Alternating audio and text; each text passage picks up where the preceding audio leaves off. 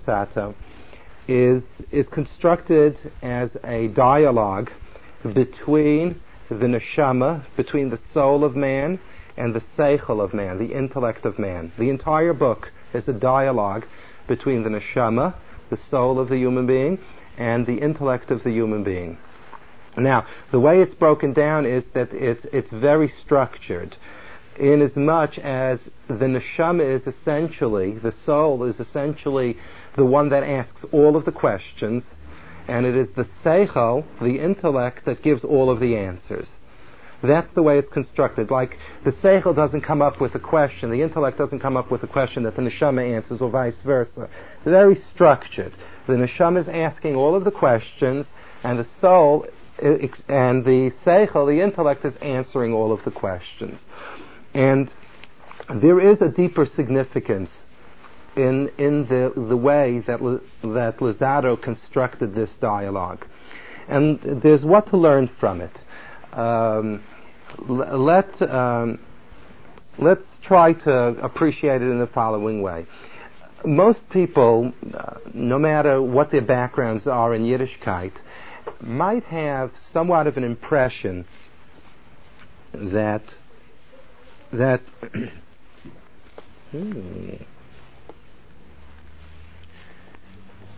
who knows? I don't know. Might have an impression that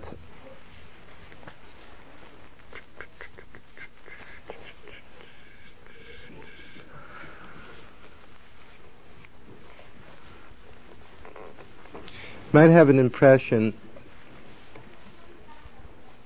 that when it comes to, to issues of spirituality, religion, God, um, you know, all of those things that you can't see, you know, kind of things, that questions, legitimate questions, come from the intellect. And if you give one of these mystical, mushy kinds of answers, it's the answer of the neshama. In other words, if I'm approaching it like, um, a, you know, an intelligent 20th century human being, it's my intellect that's questioning.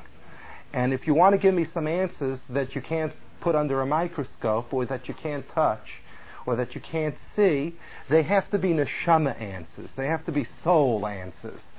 And we have an impression of Yiddishkeit that the intellect is one thing, and that the intellect we basically use in the place of business and in other places. And you know, when it comes to Yiddishkeit, what can you do? You got to put a little neshama into it. So even though it doesn't necessarily reconcile itself with intellect, no, but it it fits the neshama. And it's interesting because Luzzatto really, Rav Moshe Chaim Luzzatto turns it around. And Rav Moshe Chaim Luzzatto says that that's a terrible mistake. The truth of the matter is that any legitimate question of Judaism has to have an intellectual answer. It has to have an answer that's reasonable.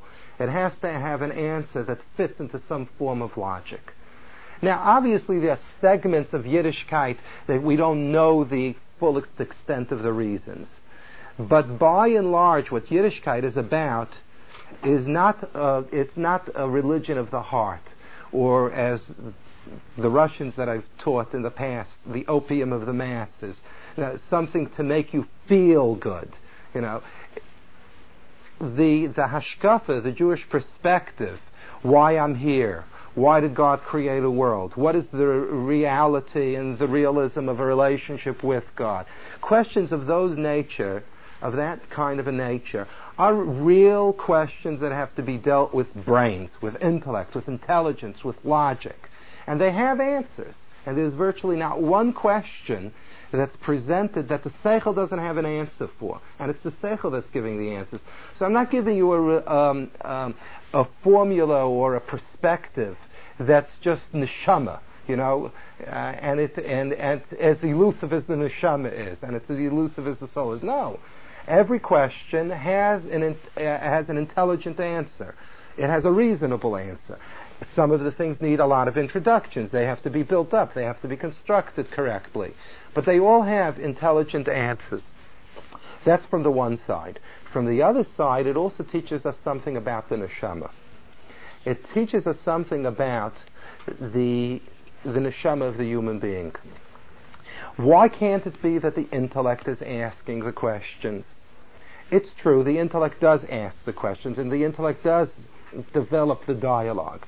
But why did Rav Moshe Chaim Luzzatto so structure his book that the neshama is always the one that's asking the questions and not the intellect?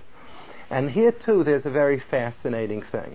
The fascinating part of this is, is that the intellect of man falls prey to different things. The intellect of man is not copyrighted to the neshama. It's not copyrighted to neshama. The intellect of man can, can serve to answer neshama questions, it can answer soul questions, it can answer all kinds of different questions, and it can become the vehicle to the most constructive ways of living, and it can become a vehicle to the most destructive ways of living. The common, the common saying, if you would have brains, you'd be dangerous. The intellect is not a commodity of value isolated onto itself. It falls prey it falls prey to a positive inclination, a negative inclination. The positive will make the intellect think along positive lines, the negative along negative lines.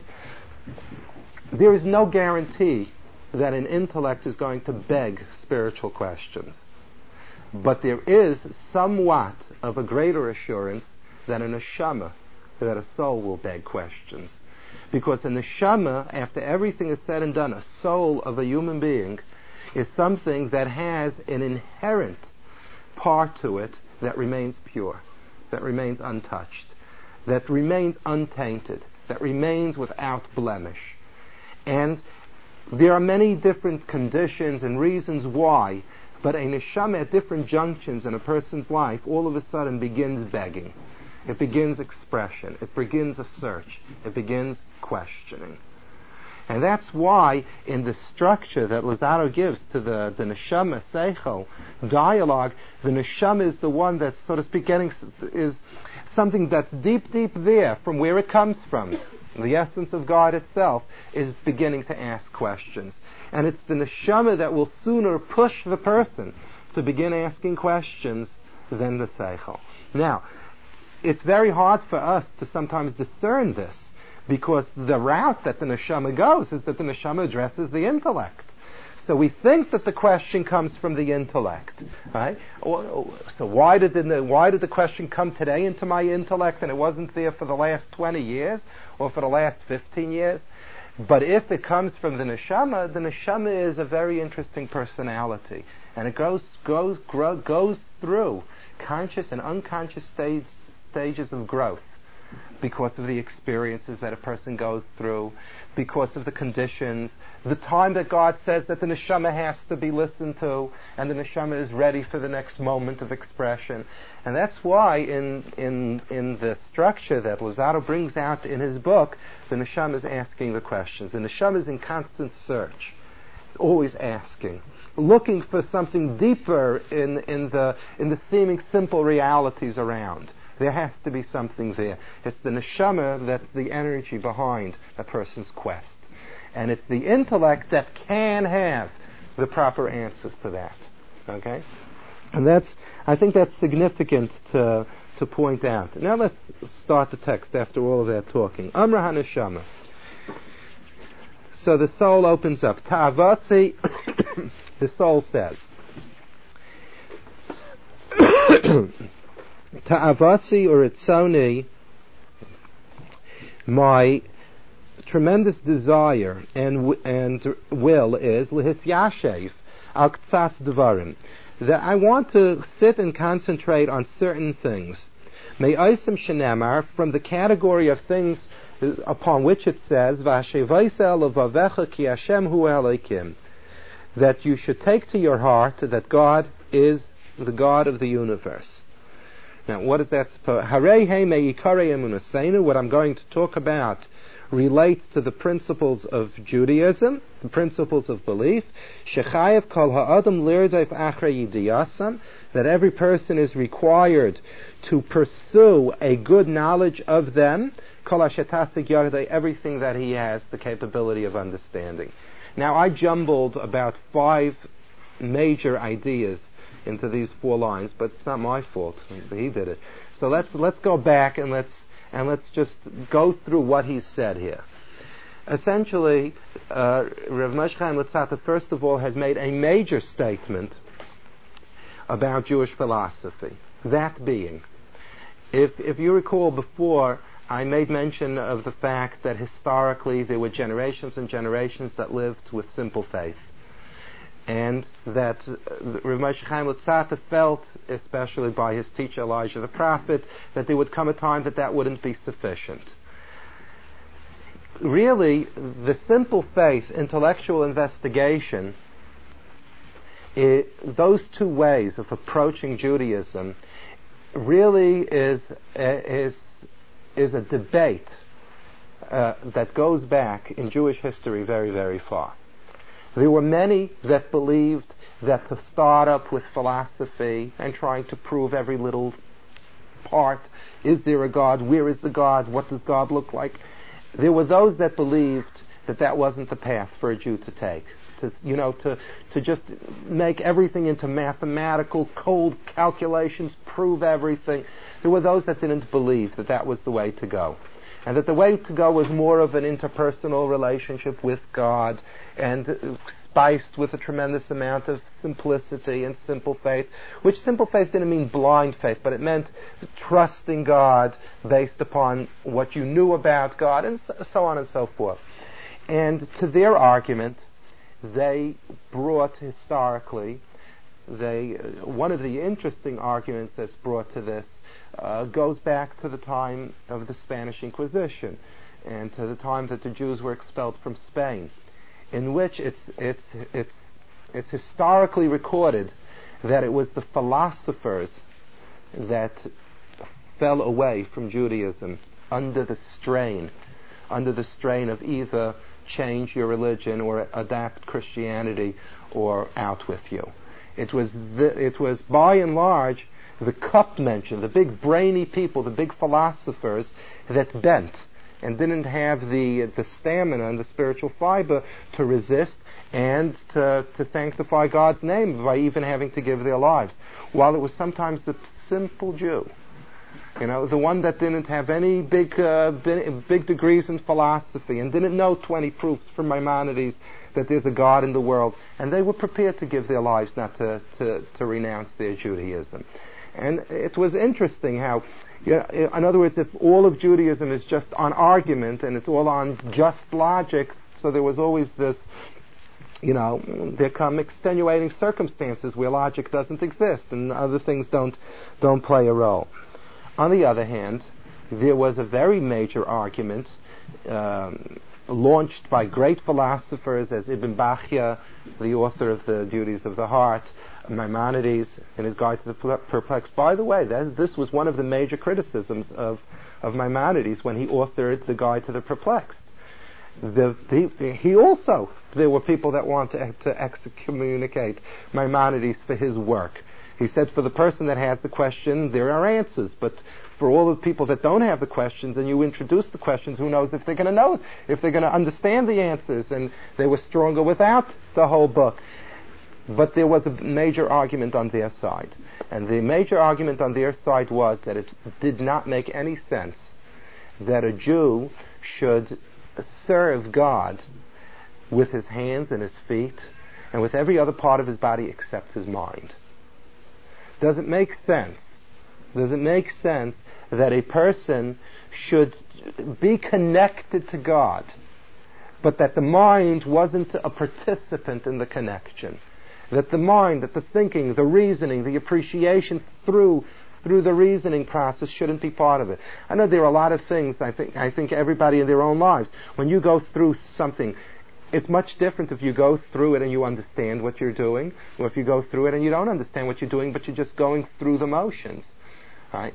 So the argument which Ibn Bachya very eloquently writes about in the introduction to his book is, does it make sense that a person shouldn't have the the gusto and the and the zeal of what a mind could put behind what one's doing by understanding it and appreciating and having a depth of knowledge of what one's doing?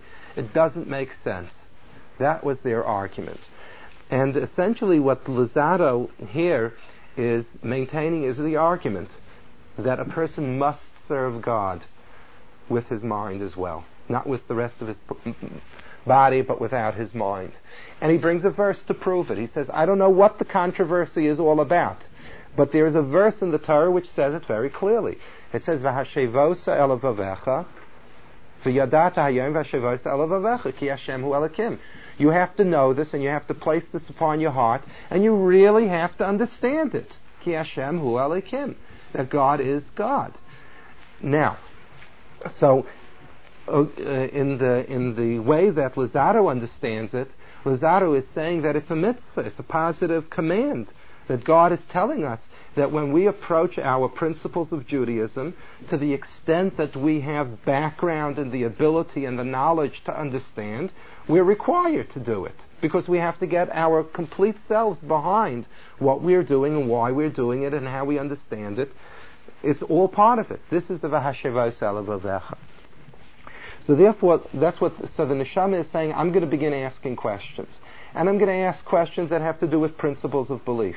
And if you want to know why I legitimately can ask these questions, it's because the Torah tells me and obliges me to ask and to understand these questions. But the Neshama says one very fascinating thing. And I'll review this inside in a moment. The Neshama says one thing. He, the, it's qualified with the last four words in the paragraph. Kol, five words in the paragraph. Kol four. Kol everything that I'm capable of understanding. Now let me explain what that means. Because this is a tremendous pitfall in philosophy in general.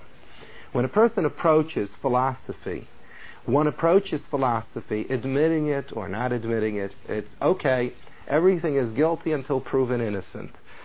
Now everything's up on up against the testing board. Right? If you can give me a good reason, fine. Otherwise, out with it. Right? This is a natural approach, the scientific approach. You approach it, how much of it can you prove? If you can prove it, then it's valid, it can be accepted, and if it's not proven, it can't be accepted because it's not proven. Right? So what the, the what the neshama is saying over here is, I'm in a pursuit an intellectual pursuit, intellectual investigation. I want to understand the principles. I just don't want to accept them because they are there, because they've been codified that these are the principles of belief. I want to understand them, and I have a right to understand them, and I have an obligation to understand them. But I know that I have limitations in my understanding.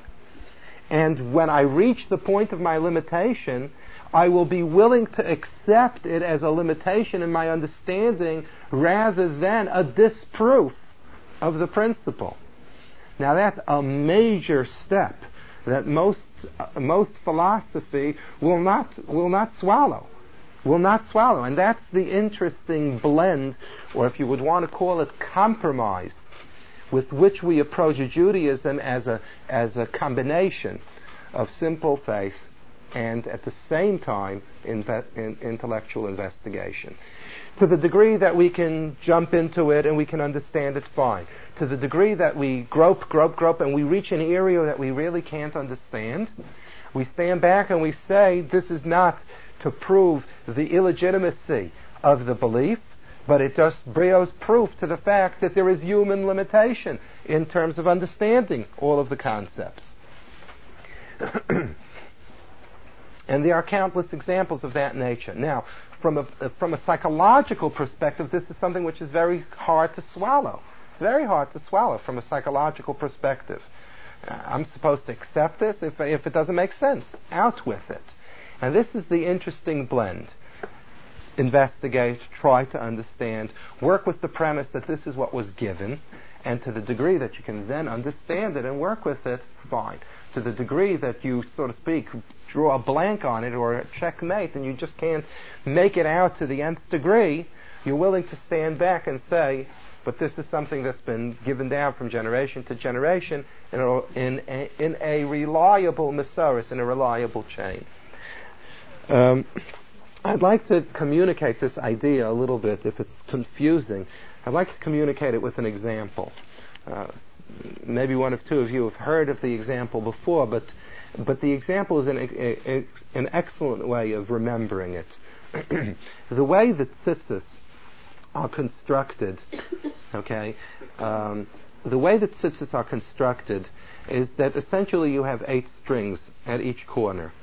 And you put seven, you put seven as a spine, and the eighth one, which a long time ago was dyed blue, was wound around numerous times, knots, wound around numerous times, knots. It was wound around seven and then two knots, eight and two knots, eleven and two knots, and thirteen and two knots. If you give a look at the tzitzis, you'll see that there's little winding around knots, winding around knots. And that eighth strand that was wound around the other seven was blue. The other ones were white. What's the concept of this?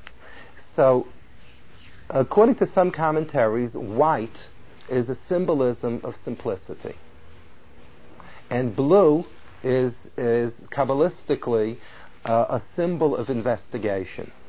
I won't go through all of the proofs of how that is, but white is simple faith, acceptance, and blue, characteristically, is always a symbol of investigation. There, are many proofs of this. And essentially what the concept of the tzitzis is, is that you need both in order to wear the garment of being a Jew.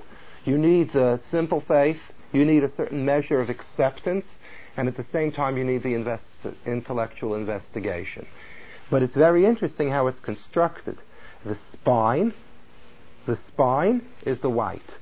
And upon the spine of white, in other words, the, the attitude of, of a healthy attitude, a wholesome attitude. You know, this comes from somewhere. You know, it has a basis. It has thousands of years. It's a little older than I am. You know, part of that, there's more to it than that, but I'm not going to get into it right now, all of that. That's the spine. And upon the spine you have the eighth one of blue, which symbolizes the investigation. Without the seven, you're spinning around nothing. And you're not left not with simple faith and not with in the investigation. It's quite interesting. It's quite interesting that women are not obliged to put on tzitzis.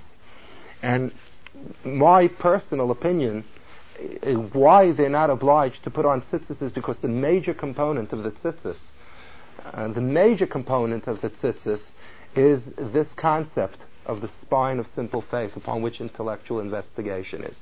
The trap, the trap of getting lost in intellectual investigation and not knowing that the roots of Yiddishkeit are in that in the in the Messiah of generation to generation is a trap that is classically not something that women fell into. All through our history, women were the ones that always held on where there was no sense to holding on. But that they knew by an abiding faith that HaKadosh Baruch Hu didn't leave. Historically, all through history, this is the way it was. If it was in Egypt, it was, if it was after we left Egypt, all through our history, there are countless examples of this. Where, when everything else, where logically and in understanding ways, there was no reason to go on. There was no reason to hold on anymore. Either in the relationships or in Yiddishkeit or whatever it was. It was the woman that held strong. Because in the, the Yiddishe neshama, the woman always had a tremendous amount of spiritual fiber that was based in this feeling and the sense of a connection to Hashem, which is, uh, an, which is a tremendously strong connection. The man always fell into this trap of intellectualizing away his Judaism. And everything has to be logical, and everything has to have a reason. And if it doesn't make sense, out with it. So it was the man that needed the support of the Beged Tzitzis to remind him, yeah, invest, intellectual investigation, but one eighth of the of the total formula, and it had to be on this this spine of simple faith. So essentially, now if we read over the paragraph, we have a little bit of better better appreciation. Let's just read it inside. Tavasi ritzani, my desire and my my my desire, my yearning, is to sit and to start thinking and to try to understand and to let it sit well with me. Some of the things, of those things that it says, of those things that the Torah obliges me that I have to think about them and understand them. I'm reviewing the first paragraph. And I'm talking about, yeah, I'm talking about principles of faith, principles of Judaism. Shechayev kol ha'adam lirdef. Every person is obliged to run after understanding them. Right? You know, I, I once heard Uh, it's unimportant from who, but I once heard that, uh, listen, I don't know exactly what the 13 principles of faith are. By the way, they're in the Siddur, right after the morning prayers. I don't know what they are, but I'm afraid it, this was a comment that was once made to me, but I'm afraid if I read them and I start seeing them, I won't understand them, and then I'm going to get worried that I'm not a believer, so I just leave it alone. So, the Das Tunis is saying that uh, ignorance is not bliss. Right? And a person is obliged to, to understand them. As much as is, is possible. So the intellect says, Ana panecha mayades. Where are you going? Okay, where are you? Uh, another, there's 13 principles of faith. You want to know all of them? You have questions about all of them? Or there are some in particular that you'd like to focus in? Ha'ikarim hem yud gimel. There are 13 of them. Val mehem Which ones would you like to, to understand? Amra haneshama. So the soul answers. Hine kol ha'ikarim ha'yud gimel heim he hine he mu'umasim etzli belushum safiklal. The first thing I want to do is I want to make a statement. The 13 principles of faith, I have an abiding faith that they're all true. I don't have, I, it's not as if you have to win me over. I, I have a sense that they're all true. Okay? The, I have a sense of their truth.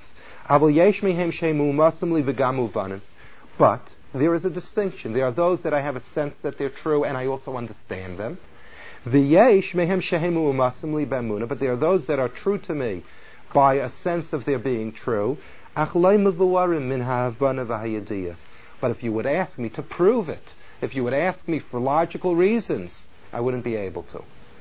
Now this is, again, this points back to what I was talking about before, that there is a possibility there is that realm of possibility of accepting something or having a sense of something being true without necessarily knowing all of the logical arguments and the equations and the sequences to prove it. So the neshama says, the neshama says, I have essentially um, a a sense of truth for all of them, but for some of them, besides the sense of sense of truth, I understand them, and others I don't understand so well. Right? So this is what the neshama is saying. Now, at a later date, if you'll remind me, we can have a little bit of a discussion about what this emuna is all about. How, without understanding something, here the neshama is making an admission. There are those things which I cannot understand. I don't understand them. I can't give logical reasons to them, but I know that they're true. Is that something that is legitimate? Seemingly it is. That's what emuna is right? Why is it legitimate? If I can't prove it, if I can't understand it, but I have a sense of its truth, what, where does that fall? In, in, like, how do we look at that kind of operation? Right? That's essentially what he's referring to here by amuna. Amuna is this, this sense of truth without necessarily being able to prove it. Chakira, on the other hand, is proving it through investigation. That's what the word means. What's the legitimacy of emuna? Why is it legitimate altogether? A sense that something is true without being able to prove it. Why is that legitimate? Where does it come from? It's fascinating that neshama is in a probing stage. Emuna, the neshama's got. I wish I, I wish we all would have that simple emuna. But the neshama says, no, emuna is not a problem. Havana, some understanding in some areas is the problem. He's alluding to the fact that essentially there's an inborn emuna that a person has. There is an inborn connection that a person has to God, which is a, a, a very, very fascinating discussion. And I can't control myself, so I must tell you just one example of it before we go further. There's an interesting story.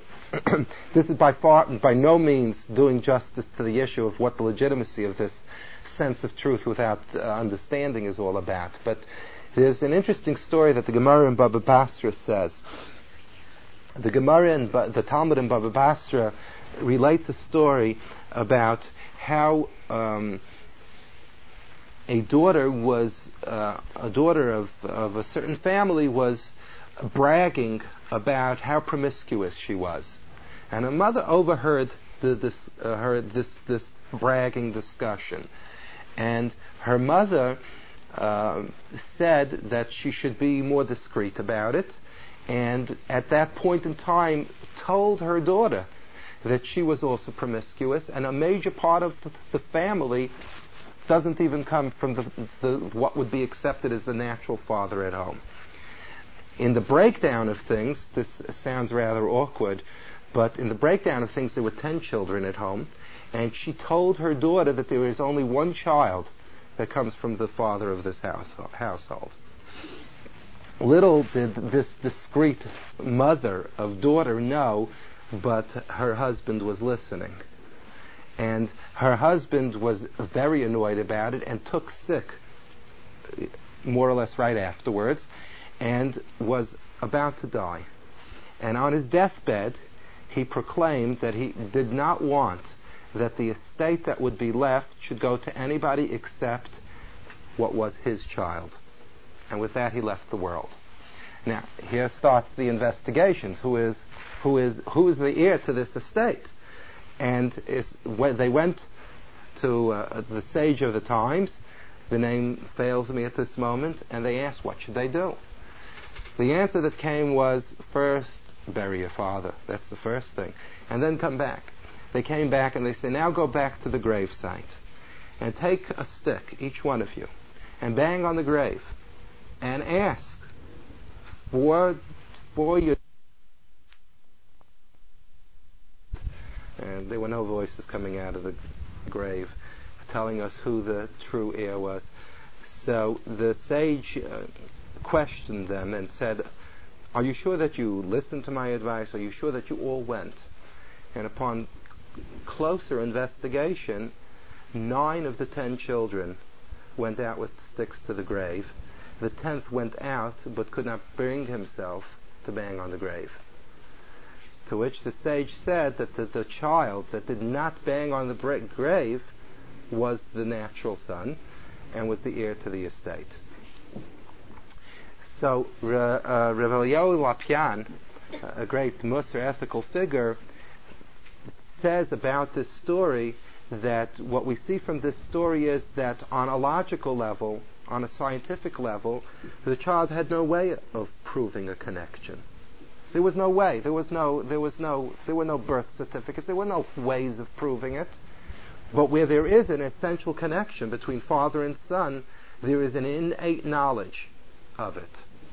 And what Rav Lapian essentially says is that if that's true, where the connection is essentially only biological, how much more so would a connection or a sense of a connection exist where virtually the entire existence of the human being comes from from a, a spiritual father as God is, where the whole existence of the person from moment to moment is tied is tied to God.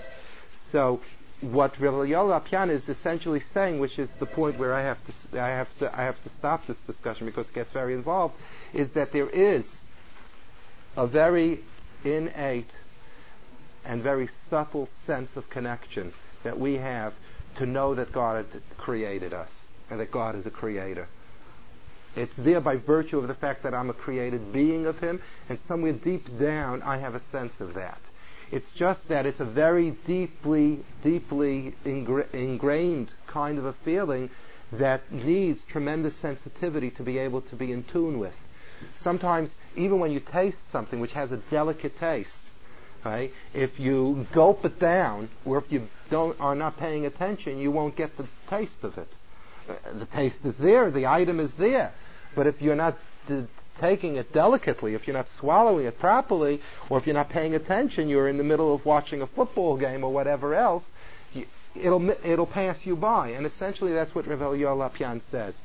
It's a very deep connection that exists, but there's a lot of there's a lot of static, and there's a lot of there's a lot of um, there's a lot of disturbance. There's a lot of turbulence in our lives that doesn't give us the opportunity without concentration and without uh, really thinking about it to feel that sense, to feel that connection.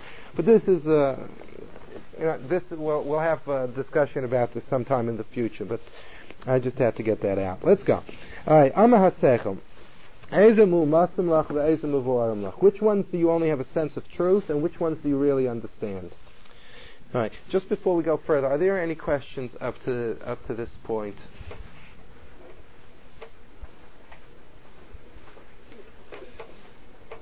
Is everybody comfortable? You want some some air? You sure? Any? We vote for some air? No. You're fine. Okay. Okay. Amra Haneshama. So the the soul says, and now you better hold on to your seats. Hine mitzios Hashem, the existence of God, yichudai His oneness, nitzchiyusai His eternity, v'heyayse chutz min haguf, and His being outside of any physical limitations, v'chol mikri haguf, and all of the circumstances of the physical. You're listening to the list? Chidush ha'olam, the creation of the world ex nihilo, nevuah, the concept of prophecy, the legitimacy of prophecy, Nevuas Moshe, the prophecy of Moses, Torah and Hashemayim, the divinity of Torah, V'nitzchiusa and its eternity, Shalotishtana, that it will never change, Kol Advar Ma'ela, that whole list which I just gave you now, Ani Ma'menes, I, be, I have a sense of truth of those things, and I understand them. We might as well go home. He's just so far ahead of us. And I have no need for any kind of explanations. No need. No explanations. Truth, understanding. I got the whole thing under my belt. No problems. Not bad. Uh, Aval, but Hashgacha, divine providence. Hashgacha, God's involvement in the world. Schar Einish, a real system of justice with reward and punishment. Bias Mashiach, the coming of Mashiach. Tchias HaMeisim and resurrection. Ma'menes anivadim mipnei chayvas hadas. I believe in those things because a Jew is supposed to believe in those things. And I have a sense that they're true. But I'd like to hear some logic for those things. Everything else is no problem. But these four things I'd like to hear a little bit more about. Right? Interesting, huh? All disappointed, right? He just knocked off nine and left four. Let, let me try to, I can't figure out this machine. Okay. Now the line, forget it. Um, let me try to explain where where Ramesh Chaim is coming from. You know, this t- takes us for a little bit of a shake. When I read this, when I read this, I, I take this as personally very strengthening. And I'll tell you why, for two reasons. Reason number one is that first of all it t- tells us that a person can be terribly or tremendously, not terribly, tremendously advanced in Yiddishkeit, or advanced in Jewish perspective, or expected to be a believer in many ways and really be a believer in many ways and still have certain areas that are not clear. You know, sometimes, you know, a, a common question that always comes up is uh, when people come into my office, office that was, but the, you know, you're so sure about everything, Rabbi. Don't you ever wonder about anything? Aren't you ever suspicious about anything? Don't you ever question anything? And that's a very, you know, that's a very natural kind of a question. And, and the, the truthful answer to that, the truthful answer to that is that probing and questioning, in other words, I don't think that uh, personally that that I really question and you know I'm suspicious that something's not true. But obviously, there's a certain amount of, of questioning that we have. Why did this happen? Uh, do we really understand this completely? How does this fit into the total picture? Can we make sense of this? There's nobody that that's really a thinking person that can say everything's understandable, everything is is I got it right where it belongs in its right place, and I've got no problems with it. It's not it, just as long as we're thinking individuals and we're striving to understand more and more. The more we know, the more we realize that we don't really have the, the total understanding of something. So when I read this, and this person has really knocked off a significant amount of the principles of belief and says, but breaks on. I don't understand Hashgacha. I don't understand Schar Onish, divine providence, reward and punishment, Mashiach, resurrection. You know, what that says to us is that we all have rights to ask questions, to understand things. And I would think, I would think that, um, that the, he's being extremely, extremely real because there's a lot of Jewish philosophy that it's cerebral. There is a God. He's one. He's eternal. There's prophecy. There's Moses. That's very nice. But where does it really come to, into the crunch? Where it comes into the crunch is when it, how it affects our lives. Is he there? Is he involved? Where's the reward? Where's the punishment? Where's the justice in the world? Where is this whole thing going? It doesn't seem to be going anyplace. Is there a final accounting for everything that happens? Those are the real questions. Those are the human questions that we ask, ask that are a very important part of, of, of, of believing. Because if we really have underlying gripes about uh, where was God when this happened? Where was God when this happened? And so on and so forth. And these are que- these are the questions that bother us the most because they're the ones that are most directly related to our lives. They're the things that touch our sensitivities. If we know all of the different aspects of God's oneness, I think there are books that have been written about God's oneness. So I don't know all of the aspects of God's oneness. It's not the end of the world. But, but in the day-to-day living, is God there? You know, what is he doing? Is he saying something to me or is he just saying, go your merry way and leave me alone? Like, those kinds of questions, those are critical questions. And that's why when I read this, it's very real. Here's a fellow that's saying that all of the cerebral philosophy of Yiddishkeit, I don't got problems with. But when it comes down to day-to-day living, that's where I got some problems. I don't understand a lot of things from what is claimed to be the belief and what is the reality out there, or what seems to be the reality to me. So I think Rav Moshe Chaim Luzzatto is really talking to every single one of us. And Rav Moshe Chaim Luzzatto says, don't we ask those questions? Where was God? Where is God? I mean, if it's the Holocaust or if it's in our own lives, the reward and punishment and justice. And these are the questions that we ask. And those are the ones that go the deepest, and those are the ones that, that if they can do anything in terms of building or destroying our belief, those are the ones. That, that's more than anything else. The other questions, we're not such, I mean, maybe I shouldn't include everybody, but we don't live on such high stratospheres of intellectualism that if we do or don't know all of the proofs of, you know, of, it's, it's not the end of the world. And this is what this is what Luzzatto is saying. So the intellect says, What's your problem? The intellect's asking, what's your problem with these four things? So the soul says, Hamasibais Hagedailis Hamishapches Ba'olam. I'll tell you what's the problem. The world out there is the problem. Everything that's going on in the world how the world turns, how the world turns itself over. Hamaris tamid hashgacha, where you can point to so many incidents of history that seem to be pointing in the opposite direction of any kind of involvement on God's part. I mean, we unfortunately don't have to go too far back in our history, and we, and I'm sure it's on everybody's mind.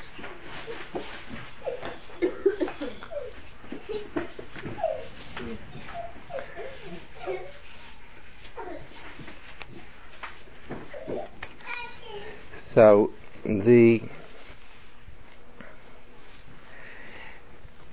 we don't have to go so far back. I mean, when we talk about something like the Holocaust, as an example, okay, I mean that that that would be um, that would be a prime example where no matter who you, no matter what, where you look for the answers, it's still not an, an issue that's com- completely answered by by any by any stretch of the imagination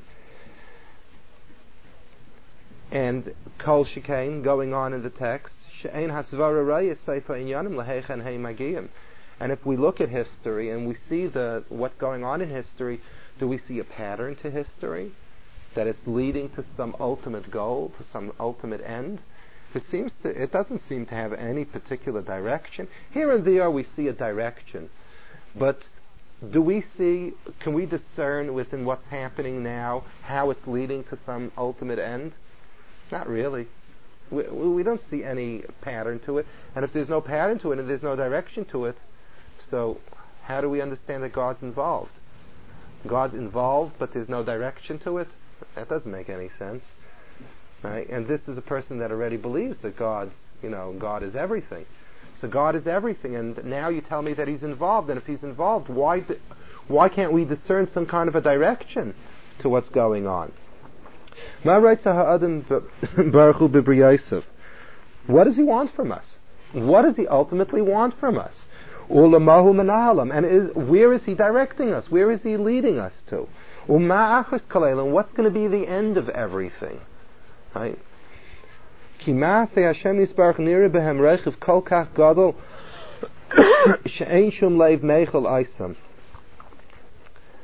And the truth of the matter is that this question, in terms of the pattern, or where is it all leading to, is a question which is, is, is a mind-boggling question. Because you have to be able to have a perspective of all of history in order to be able to answer it. You have to know past, present, and the future. And to look at any one period onto itself without the whole sequence is not going to make any sense. This is, by the way, one of the reasons why we can't ultimately understand history until Mashiach comes. Fully understand history. There are lessons that we can take from history, but to fully understand history, we can't. Because it's, it's, it's all part of the puzzle. So we can put different parts to the puzzle, but we don't see the final picture until the last piece is in. The last piece is in. That's that's that's when Mashiach is here, and that's what he's trying to point out. I'm asking you a question to be able to understand the totality of history. But I'm willing to admit to the fact that I have an incapability of judging the totality of history because I have to have past, present, and understand how the future would relate to the past and the present and the sequence and when it should happen and where it should happen and why it should happen. That's, you know, but I want to know some rules. What are we hoping for? What are we looking for? I mean, how are things going to happen? Is, did God put everything on hold like a telephone call for a couple of hundred years?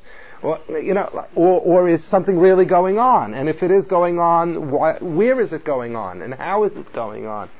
Those are the kinds of questions that the neshama wants to know. And I really want you to teach me the straight path in this to understand the the straightness of these things. I want it, I want straight answers. And don't take me off to the right and to the left. Don't take me off on tangents. Give me something that I can feel is straight, that it makes, you know, that it makes sense.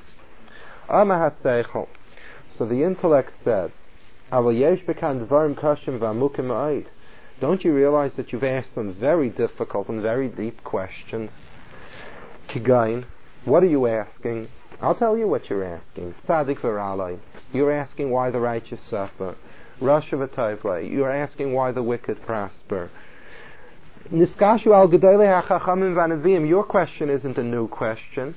Your question, the greatest prophets and the greatest wise, wisest of all people asked many years ago. Uh, Even Moses asked this question. She and Moshe didn't get a full answer either. Now, what is Luzzatto referring to? What Luzzatto is referring to here is an interesting thing. Uh, when Moses was begging for forgiveness for the sin of the golden calf, for the Cheta Egel, um, when he finally received forgiveness, the level of forgiveness that Moshe received for the for the sin of the golden calf wasn't just okay, you're forgiven, now get the dash out of here.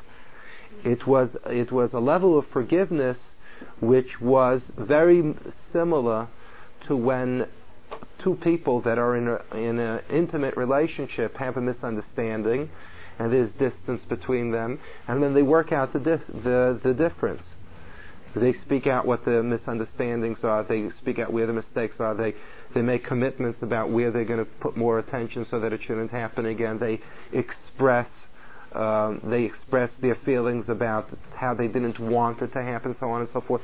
They're different components. Anybody knows that in a relationship, Right? In a relationship, it's not just so cold. You know, I did something wrong. Please forgive me. I'm forgiven. That's the end of it. It doesn't go like that. Right? The the relationship has too many components to it that it should be so simple like that. What was it that bothered you about the statement? What were the reasons why you made the statement? Why did you do what you did? Do you understand me and do I understand you? And in the process of forgiveness, there has to be a lot of understanding and a lot of expression of true feelings from both sides in order for the people to get back together again. And so too, in our relationship with God, it's the same thing. The fact that it's God doesn't make it less. It only makes the need for all of the components that bring a relationship back together, to bring a person back to God, it, it, and anything, it needs more of those components. It needs more of that, and it needs it in greater depth. And therefore, when we talk about the moment that Moshe accomplished forgiveness, it was a tremendous moment of love between Klal Yisrael, between the Jewish people, Moses, and God. It wasn't a moment of, okay, you're forgiven, get the dash out. It was a tremendous moment of Ava, in other words, it was a tremendous moment of love where Moses was able to, to touch God's love for his people and to agree to forgiveness. Where Moses was able to get the people's commitment and feeling of love towards God to make an honest commitment to the relationship. So there was a tremendous amount of warmth in that moment. Moses found no better time to ask God why do the righteous suffer and the wicked prosper in that moment? Because Moses felt that this is the time to, so to speak, chaparine, grab it in. Now at this moment of tremendous love, now maybe I can ask some of the humdicker questions and maybe I'll get some answers. And that's what Moses asked. Moses asked God. Moses wanted to see the full face of God. Those of you that are familiar with the Chumash, where Moses wants to understand the full face. And essentially what God says is that you can see the back, but you can't see my face, which is a discussion for itself, what that's all supposed to mean. But essentially Moses didn't get an answer to the question. Now there, don't worry, there will be answers. What it means is that there were no full answers. We don't have full answers. We don't have the whole extent. We can have certain rules, but we won't have the totality of, of, of the picture. But we'll have enough so that and we, we have a system to believe in. We have a system to be confident with. Do you follow what I'm saying? That much we will have. And this is what Rav Chaim Luzzatto is going to commit himself to in the book. I'm not going to give you all the answers, but I'll give you enough to work with so that you can feel that it's reasonable. You won't know the particular particulars in any one, one, one case. Why did it happen this way? Why to this person more than to that. Those things it's hard for us to know. I'll give you an example of this, so it, shouldn't be so abstract. Let me give an example. One of the uh, a common philosophy that Rabbi Dessler speaks about a lot, or at least expounds about a lot, is that we do have predetermined by God certain circumstances of our lives that we have to admit to. Predetermined, some of them we admit to, some of them we don't. Uh, we will admit to the fact that we're more or less predetermined in terms of our basic intelligence. We are born with a certain amount of intelligence. Obviously, it can be more developed, less developed. We're, we're more or less born with a certain degree of health or lack of it. Uh, we're born with the genes to grow so tall or so short, and so on and so forth. There's certain things that are predetermined. The Talmud tells us that not only the physical conditions of a person's life are predetermined, but many of the general boundaries of a person's life are determined. In terms of will this person be a fabulously wealthy person in life, or a very poor person in life, or will he just chart along at a moderate salary all life long? Uh, now that doesn't mean that we don't have responsibility to do our best, but there are certain predetermined things. So the basic concept is that let's say one person is predetermined, and by the way, there's a whole discussion at what point is this determined. At the point of conception, before conception, there's a large discussion about this. It's, this issue is addressed. But let's say one person is determined to, to be fabulously wealthy all life long, and another person destitutely poor. What Rabbi Dessler points out is that both of them have a contribution to make in terms of their own personal growth and in terms of what they can contribute to the world within this set of circumstances that they have. The fabulously wealthy person has a whole set of tests that are unique to the fact that he's wealthy. Will he do with his resources that which will which he can do that other people can't do? Will he fall prey to all of the different vices and the limitations of having it, or will he rise above it and not lose his sensitivity, but become more sensitive to other people and so on and so forth? The destitutely poor person obviously doesn't have a challenge of giving $50,000 to an organization. He doesn't have a dime. So that's not his challenge. But he can have other challenges. He can have a challenge of, of being honest. He to have a challenge of remaining loyal under the hardest conditions. There are all kinds of challenges that he can have that are uniquely his. Essentially, Rabbi Dessler says that every person is called upon to develop and to make a contribution to the world in terms of his own spiritual growth that's unique to his set of circumstances.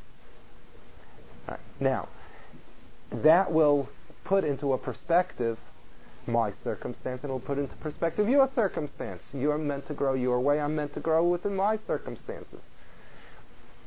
Right? That's pretty reasonable. Now you come along and you ask the question, yeah, but why did I have to be destitutely poor and you fabulously rich? Why couldn't it be the other way around? Right? Why couldn't it be the other way around?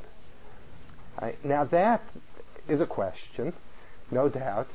That's a question, but that's not a question anymore. That's that's already a particular. That's not a question of the of the philosophy of it. That's a question why you and not me, and so and why me not you. Those are the particulars, where we're trying to apply certain concepts and we want to know it to the nth degree. Or let's say when a punishment happens, or when something bad happens, or something that we believe is bad happens. And we want to know why it's happening. And there can be a host of reasons. Right? In the discussion of tzaddik v'ra'alai, why a righteous person suffers, there is about a dozen reasons which the commentaries talk about. So now you have a dozen reasons. Now you want to know in your particular case that you have in front of you of tzaddik v'ra'alai, of the righteous person that suffered, which one of the twelve is true? Which one was it? Again, we don't have, as human beings, we have to admit to the fact that we don't necessarily know with a conclusiveness which one of the twelve it was. But does that matter? Just as long as there are reasons, the fact that I don't necessarily know the particular one as it applies to a particular case is not necessarily the end of the world from a philosophical standpoint. And that's what what Rav Moshe Chaim Luzzatto is saying. I'll give you the general rules. I'll give you what to work with that the philosophies are reasonable. But don't get hung up in the particulars. If you get hung up in the, the particulars, we, there comes a point where we're limited in understanding it to the nth degree. Now, this is a very fascinating approach because usually, how do people, how do people work through a problem? People work through the problem the exact opposite. They don't start with the rules. They don't start with trying to understand it objectively without themselves in the picture. They start from the particulars. And they want to know why me and why now and why in this way. They start from all of the particulars without having any of the backgrounds or any of the foundations. And that Luzzatto says you virtually never get out of that. That you can't get out of. Because that's trying to build the 20th floor without the foundation. You can't build the 20th floor without the foundation. And that's what Rav Moshe Chaim Luzzatto is saying. The Neshama is saying, I have all of these questions about divine providence and right, uh, reward and punishment and Mashiach and resurrection. I got big questions. And then this, and the Seichel says, you know, you're asking tough stuff. You're asking real hard, hard material. So the Neshama says, I know, I recognize the fact that I'm asking it, and I'm not going to bog down in particulars, but I want to have a sense of it, a direction to it, how, how it makes enough sense to believe. And this is, Rav Moshe Chaim Luzzatto doesn't say it here, but he says it in another work. He says, Rav Moshe Chaim Luzzatto says that there is virtually no area that Hashem leaves, that God leaves, so mysterious that a person can't believe. In other words, for God to make man a thinking individual, a man that quests answers, hmm. wants reasons, and then to frustrate man in, in questions that will torment him to, a, to the point that he cannot believe would not be fair. And it's not a logical way to create man. So Rav Moshe Chaim makes a statement that God wants man to understand and gives man enough ability, provided that there's background and everything else and the natural and the normal foundation, to understand enough that it does not undermine his belief. Right? But you have to make a distinction between what kind of questions would undermine belief and those questions have to be answered, and a direction has to be given to them. And the kinds of questions that don't really undermine belief, but are just the particulars of what my Yekishkeit, my German tendency that I have to know all, you know, to the nth degree exactly why it happened in my particular situation. You know, and sometimes it's, you know, it's just that I have to feel in control. And I have to know why everything is happening at that point. You know, sometimes it's not even precision. It's sometimes I gotta be in control. I got to know to the nth degree why it's happening, why it's happening now, and why to me. And it's a con- it's a control problem, which is you'll excuse me, is an ego problem. You know, uh, with you know, without mincing words, that's what it boils down to. And that's what Luzzatto says. We have to we have to separate the issues. Legitimate questions, fine. Those things we'll deal with. The control things and the ego things and why me things, that's a whole different area. He says that that there, that's that's not for this book. It's not for any book. You know, that's that's essentially what Moshe Chaim Luzzatto is saying. So let's just see that inside. Amr Haneshama, Hapratim, the particulars, Shalai Uchala Oven, that I can't understand. Aniyach, I'll leave that. It's the third paragraph. Achsha Klolim Lepachas Yubiyada Yisharim, but that the rules should be straight in my in by me. She'ed al kopanim eitzu svar yishar b'chol rechav advarim.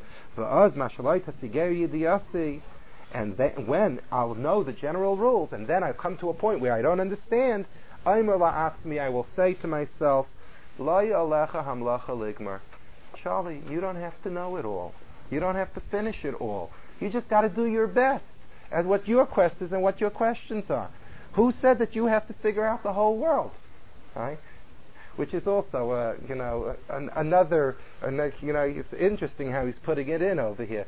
Sometimes we get so caught up you know, that we figure that we have to have answers for everything. Uh,